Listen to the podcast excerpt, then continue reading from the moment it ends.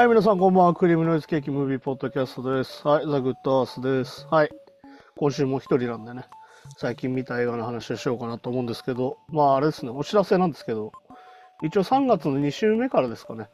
キャプテンが復帰できるということなので、また2人でやっていこうかなと思います。なんとなくね、個人チャンネルも一応持ってるんですけど、そっちは全く動かせてないので、なんかそういうところとの、なんだろう、差別化もクソもないなって感じなんですけど、とりあえずなんか2人でやるとね、なんとなくこう、今週はこの映画みたいに決めてできるんで、そういう感じでやろうかなと思いますね。そうなんですよね。最新作は結局あんまりネタバレできないんで、正直あんまりネタバレしないと、うん、ネタバレしないで面白く語るほど話がうまくはないので、そういう風に考えると、まあ、そういう感じかなっていう感じですかね。はい。はい。そんな感じで今週なんですけど、あれですね、あの、犯罪都市3をね、見てきましたね。ちょうどあの、YouTube とかでやってるあの、共感シアターってチャンネルあるじゃないですか。あそこでこう、犯罪都市2をみんなで見ようっていう、その犯罪都市3の公開に合わせての、なんだ、配信があったので、それでこう、一緒に2を見てて、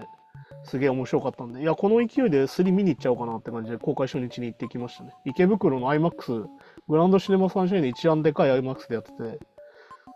なかなかこういうのないんじゃないかなっていう。うん。なんだろう、それこそあの、なんつうんですか。なんか木曜洋画劇場とか、五五郎とかでやってる映画をあんなクソでかい IMAX シアターで見れることってなかなかない気がしてね、すげえ良かったですね。うん、で、舞台挨拶付きで青木宗隆さんが出てましたけど、えっ、と、この映画の中でリキっていう日本のヤクザの役なんですけど、出てまして、その彼の話も非常に面白くてね、へえーと思いながら見てましたね。うん。なんか韓国はその、撮影しながら前日の撮影がもう編集されて音までついて見れるっていう、確認できるっていう話をしてて、へえとか思って見てました、確かにそれだとね、その、こ足をこうしようがもうその場で言い合ってできるっていうのは非常にフレキシブルでいいんじゃないかなと思いましたね。うん。いや、あれなんですよね、犯罪都市自体はね、こう、1は結構渋いノワールっぽい雰囲気もあったんですけど、2からちょっとコメディっぽくなって、まあでもね、あの、アクション映画で大事なのはやっぱ悪役がめちゃくちゃ強いことなんで、それはちゃんと実践できてて、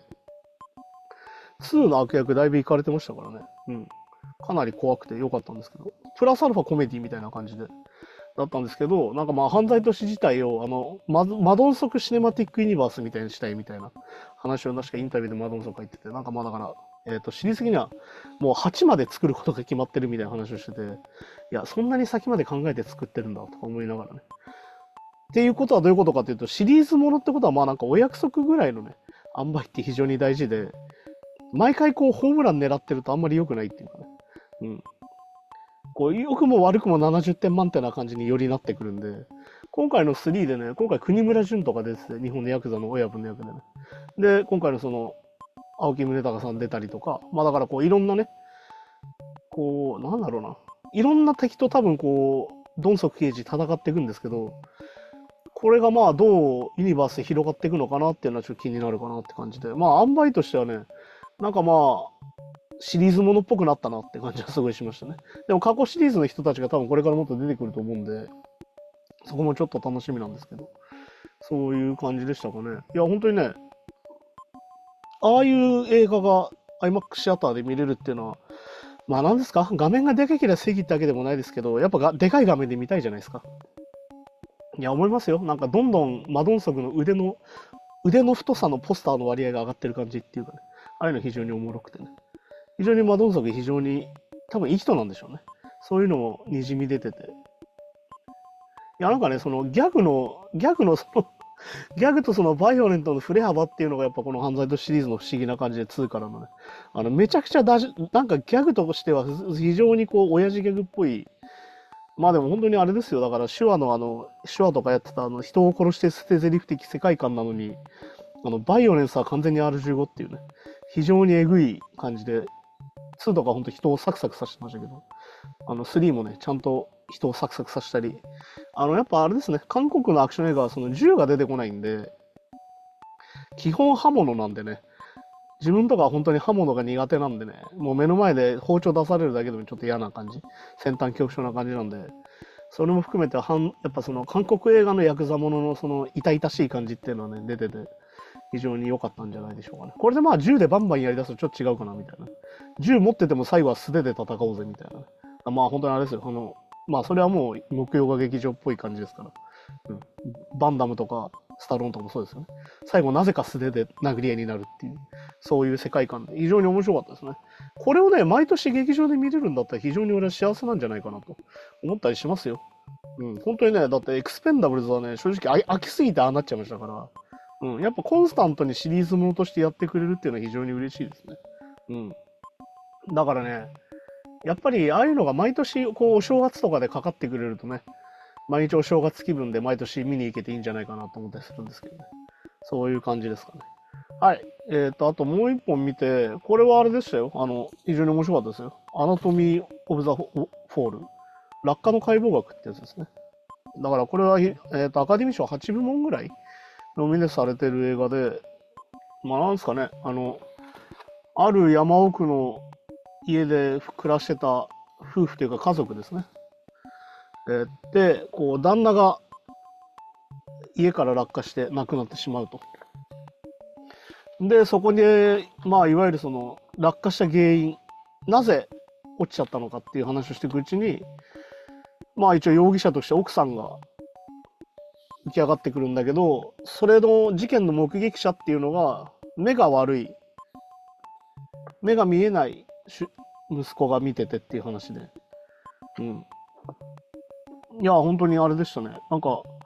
どうなんだろうね。このストーリーだけ読むとちょっとサスペンスとかね、スリラーっぽいんですけど、うん。まあ、フランスを舞台の話なんですけど、で、まあ、あれなんですよ。どっちかというと法廷劇なんですよね。法廷ドラマで、だからなんかね、いや、だから劇場でね、土曜日か、日曜日かな？日曜日の朝一番の回を見たんだけど、結構その映画館にいつもいるそうじゃない人たちがいっぱいいた気がして、うん、結構埋まっててね、席的にも。で、なんかこう、なんか中学生とか高校生の人たちがいっぱいいてね、俺らが行った、俺らが行った時間は。なんかそういう映画だったかなとか思ったんだけど、なんかあれでしたね。だから予告編見ると結構その、誰が犯人かみたいな感じなんですけど、実はそういう話じゃなくてですね、法廷ドラマとしてもです。いわゆるこの奥さんが容疑をかけられちゃうんですよ。この旦那を殺したんじゃないかと。うん。そして、えっ、と、この夫婦っていうのがちょっと特殊で、奥さんも奥さんが作家で、旦那も一応作家になってるんだけど、奥さんの方が売れてるんです。売れっ子作家で。旦那さんの方がなかなか売れなくていわゆる大学の先生だったんだけど、それを辞めることになってみたいなね。それにこう、息子のその目の状態が関わってたりとかするんですけど。どっちかっていうと、その、容疑をかけられた主人公、奥さんの容疑がどうなっていくかみたいな。本当に殺したのか、殺してないのか、はてまて自殺なのかみたいな話がメインなので、ちょっとこう、なんだろうな。誰が犯人かみたいな話で見ちゃうとちょっと肩透かしかなっていう雰囲気なんですけど、でもこれは多分本当に監督のこのパンフレットが非常に良くて、この中で監督の話とか聞くと、ああ、なるほどなというね、非常に、ああ、そういうことかっていうのがいっぱいあるんで、そこは、まあでもこれ、これ言っちゃいけないんだよね、多分。これ言っちゃうといけないので、うん。これ非常に面白かったですね。脚本もすごい凝ってるでしょうし、この監督脚本がジャスティーヌ・トリエって女性なんだけど、彼女が言ってる話とか非常に良かったですね。その裁判っていうのはどういうものかみたいな。自分たちの物語っていうのをでもう極限まで客観にするのが裁判だみたいな話とか非常に良かったです。なるほど、そういうことかっていう。で、唯一ね、この映画そんなにこう、笑うところはないんですけど、唯一俺がニヤニヤしちゃったのは、あの、最初主人公、奥さんがね、インタビュー受けてるんですよね。で、それに対して嫌がらせのように旦那さんがね、でかい音楽をかけるんですけど、そのかけてる音楽が、あの、50セントとフィーチャリングスヌープドッグの、あれなんですよ、あの、ピンプなんですよね。えだから本当にあの、ゲットリッチはダイトレインを聴いてる人はすぐわかると思うんだけど、そのピンプが超大音量でインストみたいな、インスト版がかかるんですよ。でね、あの、犬の名前がスヌープっていうね。で、この犬がね、非常に芸達者で、これはだからもう言われてるから言っていいのかな、その、毒を盛られるシーンがあってね、ワンちゃんが。で、いや、ひどいじゃないですか。犬に毒を盛るなんてみたいなシーンなんだけど、演技なんですよ。ちゃんと演技してまして、ワンちゃんがね。これは演技ですよっていうのがちゃんと出てくるっていうね。だからまあ、多分昔の映画だったら多分、犬を傷つけて撮影しちゃってたんじゃねえかなってところが、ちゃんと演技で行われてるってことは非常にいいことだったんじゃないかなと思ったりしましたね。はい。いや、でもこれ本当にアカデミー賞を取るっていうか、これカンヌのパルムドールかなんかなんだよね。なんかどっちかとそういう映画だなって感じでした、見てて。ああ、なんかこれカンヌとか撮りそうみたいな映画で、だからこう、エンタメを見に行こうと思って見に行くとちょっと肩透かしかなって感じがしました。はい。あとなんすかね、えっ、ー、と、昨日見てきた映画だと、韓国映画のソウルメイトっていうね、ソウルメイトって映画を見てきまして、これあれなんだよね。えっ、ー、と、デレクさんっていう、えっ、ー、と、香港の映画監督が撮った香港映画、だから中国、香港映画の韓国版リメイクなんだよね。うん。だからこう、なんだろうな、このあのソウルメイト作ったデレクさんはちなみにあの前に俺の個人チャンネルを見てる人はわかるんだろう、分かってくれると思うんだけど、2019年の少年の君って映画があって、俺これ結構好きだったんだけど、それを撮ってる人ですね。それの長編デビューかな確か。それがソウルメイトって映画なんだけど、それの韓国版リメイクで、いやすげえ、これはね、めちゃくちゃ良くて、なんだろうな、予告だけ見るとね、なんかこの、2人の女の子の青春とすれ違いみたいな話なんだけど、なんかね、見に行ったらすげえ良くてですね。うん。こう、この2人の女の子の出会いと、なんだろうね、出会いと別れとすれ違いと、あとその人たちの人生とみたいな話で。うん。なんだろうな、こう絵を描くのが好きな2人がこう性格も価値観も環境も違うと。だけど小学校から大親友で、で、まあ、ある男の子の出会いによって2人の運命がこう変わっていってみたいな。うん。だからまあ本当に2人はとにかく大親友で、とにかくお互い好きなんだけど、それがすれ違っちゃって。で、疎遠になってたある日に、こう、ハウン、あ、ハウンって女の子とミソって女の子なんだけど、ある秘密を残して公然とハウンが消えちゃうんだよね。で、このハウンが描いた絵を、がポイントなんだけど、それがこう公募展で対象に選ばれて、で、その作者、ハウンが見つからないから、この親友のミソっていうのが呼ばれて、この作者の人知りませんかっていう話なんだけどね。いや、すげえ良かったですよ、なんか。えっ、ー、とね、この、ミソってこの役をね、えっ、ー、と、なんだっけ、あの、イテオンクラスのさ、あの、テチがやってた子。えっと、名前出てくる。えっと、キムダミがね、やってて、これすげえ良くてですね。いや、すごいですよ。キムダミ29歳ですけど、もう高校生から現在までやってて、全然違和感ないですからね。いや、俳優さんすげえなと思いましたね。あと、俺、この子のイメージ、俺的にあれなんですよ。あの、ウィッチの子なんですよね。ザ・ウィッチ、魔女の主人公の子なんで、そういうのとかね。うん、すげえ良かったですね。いや、なんかあれでしたよ。なんか、なんだろうね。人それぞれの環境とかさ、育ちの違いの中によって求めるもの。うん。自由って何かねとかね。彼女にとっての自由ともう一人の彼女にとっての自由って違ったりとか。うん。じゃあ彼女たちにとっての幸せって何なのかねみたいな。だけど、この社会の中でそうなるにはどうしたらいい、どうすればいいんだろうみたいな話にもなってて、結構ね、えっ、ー、と、語れば語れる映画になっていて、中、え、その香港版はね、俺見れてないんだけど、これ UNEXT で多分見れるんで見ようかなと思ってるんですけど、非常に良かったですね。なんか、なんとなくこう、まあこれ言い方ですけどね、邦画でやるとちょっとこう、鈍重になりそうな、感動拒否になっちゃいそうなところなんだけど、なんかその重くなりそうなところを全部軽く流すっていう。うん。で、こう、最終的には見てる人は泣いているみたいな状態で、非常にいい映画でしたね。うん。なんとなく日頃見るタイプの映画じゃないかなと思ったんですけど、その、少年の君っていう映画がすげえ好きだったんで、それで見に行ったんですけど、韓国版非常に良かったですね。はい。あと、なんですかね、あと、カラーパープルやっと見れて、えー、っと、まあ、なんですか、あの、あれですね、スピルバーグが映画化したものの、今度ミュージカル版と。まあ、これミュージカルはもともとブロードウェイでかなんかでやってんだよね。うん。まあだから要はミュージカルになったカラーパープル見てきたんですけど、まあ、あれですね、あの、アリス・ウォーカー原作のまあ小説なんですけど、ブロードウェイでミュージカル化したやつの映画版ってことなんで、スピルバーグのやつとは全然違う感じっていうか、まあ、違う感じっていうか、まあ、タッチが全然違うんですよ。ミュージカルなんでね。いや、なんか、カラーパープル俺、多分ビデオとかでしかもう見てないんだけど、なんかあれなんですよね。あの、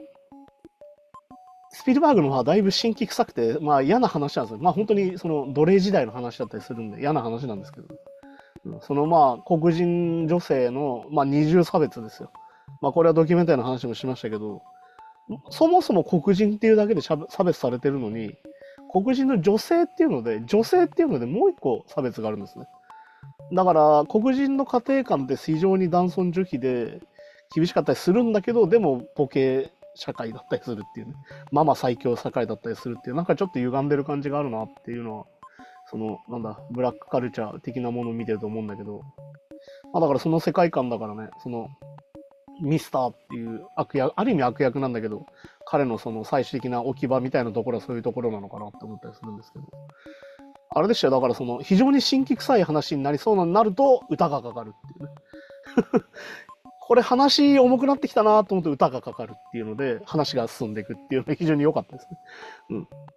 なんかあれじゃないですか？上手くないミュージカル映画って、あの、歌い出すと話止まるじゃないですか、基本的に。わ、話止まったなってなるじゃないですか。これいいミュージカル映画なんでね。あの、見事に話が進むんですよね。話が進んでくれて、こう、あ、ちょっとしんどくなってきたな。この話しんどいなってなると、話が進むっていう、歌でっていう。で、歌がすげえいいんで、だからこれはね、もう何回も言ってますけど、いい曲かかっちゃうとちょっと上がっちゃうじゃないですか。それのね、推進力で全然見れるかなっていうのと、あとまあこの時代の黒人の人たちの本当に、なんだろうな、描かれ、まあ境遇ですよね。だからあんまりこの中で白人の人が出てこないんだけど、でも白人が出てきた時の恐ろしさみたいなのはしっかり描いてて、そうかそうかと。黒人の人たちの中でもこれだけ女性差別があって大変なのに、それプラス白人ができた瞬間のその、なんだろうな、ある意味もうどうしようもなさみたいな、何にも抵抗できない感じっていうのは非常に恐ろしいなっていうのと、まあだから、最近だよね。だからアフロフューチャリズムとかルーツの話になって、いわゆるそのアフリカから来たアメリアフリカ系アメリカ人の人たちがどういうものを見てるかみたいな話も入ってて、でもこれは多分今の方が分かりやすいっていうか、今の方が理解しやすいんじゃないかなっていうのはありますね。いや本当にね、まあ難しいですよね。それ自体が何とも言えない状態だったりもすることもあるので。うん。いや、でも本当に良くてですね。歌のパワーとか。あとあれでしたね。なんか音に関してはね、非常にあのキックドラムがすげえいい音してて。この流れるミュージカルの中で。すげえ川感のあるね、キックドラムですげえ好きでした、うん。これおすすめですよ。まだギリギリやってますから、カラーパープルぜひ見れる人は、ミュージカル好きな人は絶対好きだと思うんで、見てください。話としてちょっと嫌な話なんですけど。なんすかね、あらすじ、あらすじっていうとなかなか難しいけど、あらすじはね、まああれですね、父親から虐待を受け、10代で望まぬ結婚を強いられたセリーっていう子がいて、それが主人公なんだけど、最愛の妹と生き別れになさせられちゃうんですね、ある意味ね。で、こう、不遇の生活を送ってたんだけど、そんな逆境の中で、いろんな女性、型破りな女性たちと出会い、絆を結んでいくうちに、不屈の精神で自分たちに価値観を目覚める、目覚めていくっていう、まあ、ある意味フェミニズム映画ですよ、これもね。うん。非常に、でもそこも描かれ方も非常に良かったですしね。非常に映画にして良かったんじゃないかなっていう。なんかこう、スピルバーグの版のところだったら落としてちゃ、落落ちちゃってたところがより分かりやすくなったかなって気がします。はい。えっ、ー、と、あともう一本見ましたね。1日3本見るとね、なかなか最後、最後のやつがきつかったりするんですけど、えっ、ー、と、これあれでしたね。えっ、ー、と、ネクストゴールウィンズっていうね。タイカ・ワイティティの新作ですね。あの、マイティー・ソーとかやってるね。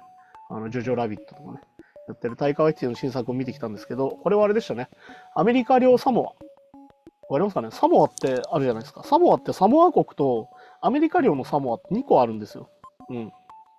で、そこのアメリカ領サモアのサッカーチームの話で、えっ、ー、と、ワールドカップ史上最悪の大敗を喫している、えっ、ー、と、オーストラリアかな？相手に31対0かなんかで負けてて、2001年にね。うん。それのアメリカ領サモアの代表チームに、えっ、ー、と、主人公ですね。主人公、えっ、と、マイケル・ファスベンダーがやってましたね。ファスベンダー最近あの、キラーとかに出てたんで、なんかいろんな映画出るなって感じだったんですけど、まあ、トーマスっていうね、いわゆるサッカーの指導者が、その、まあ、ある意味落ちこぼれてですね、監督をクビになってサモアでサモアの代表チーム率いることになるって話なんですけど、えっ、ー、と、タイカ・ワイティの印象だとね、結構俺当たり外れあるんですよ。好きなやつもあるけど、いや、これはちょっと違くないっていうのも結構あって、なんかちょっとふざけすぎるとあんまり良くないっていうね。うん、彼の特徴としてはね。うん。だからあの、マイティーソーバトルロイヤルとか好きなんだけど、ラブサンダーちょっとやりすぎなんじゃねえかっつって。ちょっとふざけすぎて若干あの話間延びしてるし、なんか緊張感なくなっちゃってんなとか。あと、ジョジョラビットはお前逃げたなっていうね。お前もっと、もっと描き方あったやろっていうね、感じがしてたりしてたんですけど。今回はその、まあ、タイカワイティ自身がこのサモア系の人なんで、うん。確かニュージーランドかな？ニュージーランドかなんかの人なんで、まさにこの私事的な感じで描いてるんだけど、まあ、いわゆるあの、なんすかね、いわゆるポリネシア系ユダヤ人っていう表現をしてるの？彼はね。そういう人なんで、そういうサモアの世界っていうのを描いてるんだけど、まあ、あれでしたね、なんかその、ある意味スポコンものっぽい、あとだから映画で言うとクールランニングとかあったじゃん。あのジャマイカチームのボブスレーチームの話。ああいう感じかなと思ったんだけど、思って見てて、なんかスポコンものとしてはスポーツの描写弱いなとかいうか、そのトレーニングのロジックねえなとか思ってたんだけど、考えたら、今回の戦う相手っていうのがトンガなんですけど、えっと、FIFA ランキング最下位とその1個上とかなんですよね。ってことはどういうことかっていうと、あのそもそもうまくねえっていう。だからこう、あれじゃないですか、こう、スポコンものってさ、なんだかんだ相手が全国の、全国ナンバーワンとかさ、まあロッキーでもそうじゃん。相手世界チャンピオンなんですよね。落ちこぼれてたってロッキーが。だから当然強くないとロジック的にうまくいかないんだけど、この映画に至っては別に下手くそでいいっていうんで、あの、メインはそこじゃねえっていうね、ところで、えっと、非常にコメディとしても面白いし、結構ゲラゲラしてみましたね。うん。そこはもう本当に、あの、当たりワイティティでしたね。外れワイティティが結構俺の中であったんで、今回は当たりワイティティとして良かったんじゃないでしょうかね。うん、なんか、それこそあの2時間ない感じの映画なんで、非常に見やすいですし、なんとなくこう、こういう映画いっぱい見たいなみたいな。こういう映画がこう毎週見れたらすげえいいなって思ったりしましたね。でもこれサーチライトピクチャーズであの、あらゆるなる者たちとかも作ってるところで、まあもともとフォックスだったところですけどね。サーチライトピクチャーズはこういうちっちゃい映画にちゃんとお金を出してくれるんで、本当にいいですね。考えたらでもジョジョラビットも確かそうだったんだよね。うん。はい、じゃあそんな感じですかね。なんか本当にあれでしたよ。だからやっぱ、いろんなアカデミー賞前後もあって、こういう落下の解剖学みたいな映画もありますし、それこそジャンル映画として犯罪都市とかね、犯罪都市とかありましたし、えっ、ー、と、さっきのネクストゴールウィンズとかね、さっきのこのソウルメイトとか、面白い映画いっぱいやってますんで、ぜひ劇場でみんな映画を見てくださいって感じですかね。はい、そんな感じで今週もありがとうございましたですね。また来週です。さようなら。